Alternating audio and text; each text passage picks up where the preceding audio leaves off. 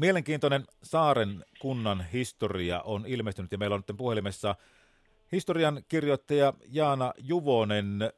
Ei mennä ihan tuonne esihistoriaan, vaan lähinnäkin siihen aikaan, kun Saaren kunta perustettiin. Minkä takia Saaren kunta aikoinaan perustettiin? No Saaren alue oli jo Parikkalan kunnan sisällä muodostunut tietyllä tavalla omaksi alueekseen.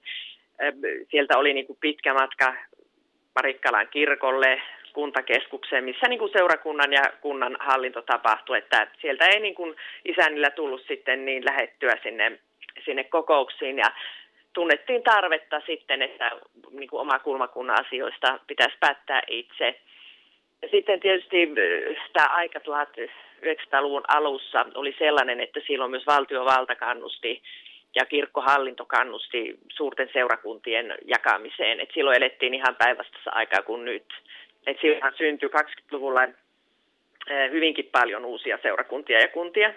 Oliko Saaren kunta kuitenkin alun perin jo sellainen kunta, millä oli ihan elämisen edellytykset? Se kuitenkin eli vain 75 vuotta.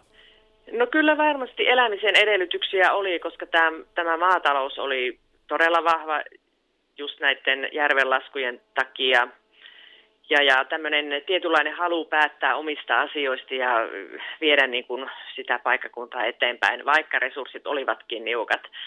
Et kyllä se silloin 20-30-luvulla oli ihan edell- e-, elämisen edellytyksiä, mutta sitten tietysti tämä toisen maailmansodan jälkeinen uusi rajanveto niin katkas paljon niitä edellytyksiä, koska tuota, ne yhteydet sinne Laatukan Karjalaan meni poikki ja sitten niin kuin Kymeellä niin sisälläkin Saari ja Uukuniemi ja nämä kärkikunnat, niin jäi Parikkala nyt vähempi, mutta niin jäi sillä tavalla pussin perälle, voisi sanoa. Ja sitten se rajakunnan leima, niin se, se oli aika raskas sitten.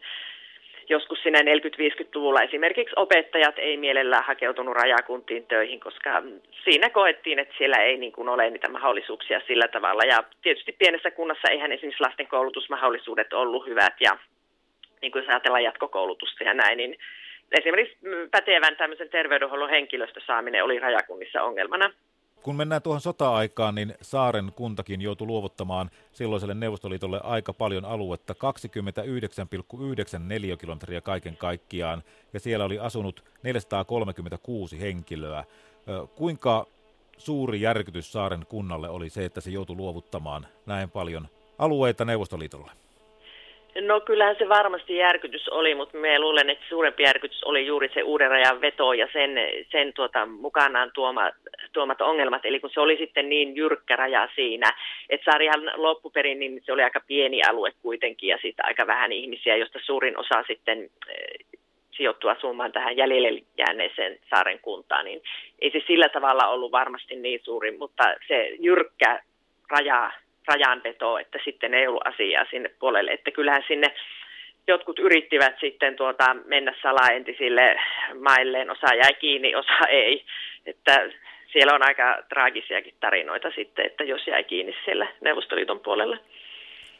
Täällä kerrottiin mielenkiintoinen tarina tässä kirjoittamassa Saaren historiassa muun muassa junaradasta 60-luvulla – Tavaraliikenne uudella rataosalla voitiin aloittaa joulukuussa 1966. Matkustajaliikenne alkoi seuraavana kesänä ja sitten vuonna 1969 saatiin lopulta ajettua läpi, että yksi matkustajajuna suuntaansa Helsinki-Joensuu-Helsinki välillä alkoi pysähtyä myös saarella. Mutta täällä sanotaan, että toisaalta oli myös sitten helppo hypätä Helsingin junaan ja jäädä sille tielleen. Niin, niin että se, kyllähän se, jos se juna pysähtyy, niin vaan sitä ajatella, että lähdetään käymään Helsingissä ja katsoa, minkälaista siellä on. Ja saattahan se sitten olla, että ei tullutkaan enää palattua takaisin pysyvästi kotiseudulle. Saari oli hyvin, tämä on edelleenkin hyvin maatalousvaltaista aluetta. Onko siellä ollut muuta teollisuutta kuin pelkästään tämä maataloutta?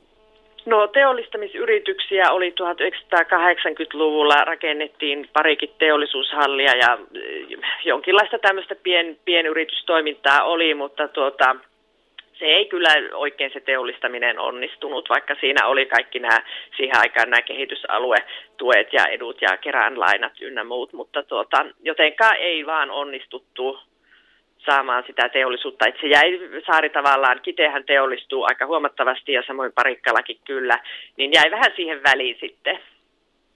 Jaana Juvonen, sinä kirjoitit tämän saaren historian 75 vuotta saaren, saaren kunta oli itsenäinen. Jos sinun pitäisi lyhyesti luonnehtia saaren kuntaa, niin millä tavalla kertoisit siitä jotain?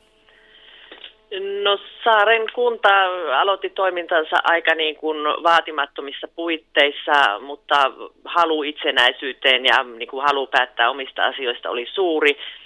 Ja sitten vähitellen kyllä niin kunnassa onnistuttiin rakentamaan palvelut sillä tavalla, että ne oli aika kattavat ja laadukkaat. Koulu, kirjasto, vanhusten palvelutalo, kaikki nämä nämä oli aivan silloin kuntaliitoksen aikaa niin ihan, ihan todella hyvässä kunnossa, että se ei ollut syy siihen, vaan todella tämä väen väheneminen sitten, että ei ollut edellytyksiä enää itsenäisenä kuntana säilymiselle, kun oliko asukkaita noin 1400 silloin kuntaliitoksen toteutuessa.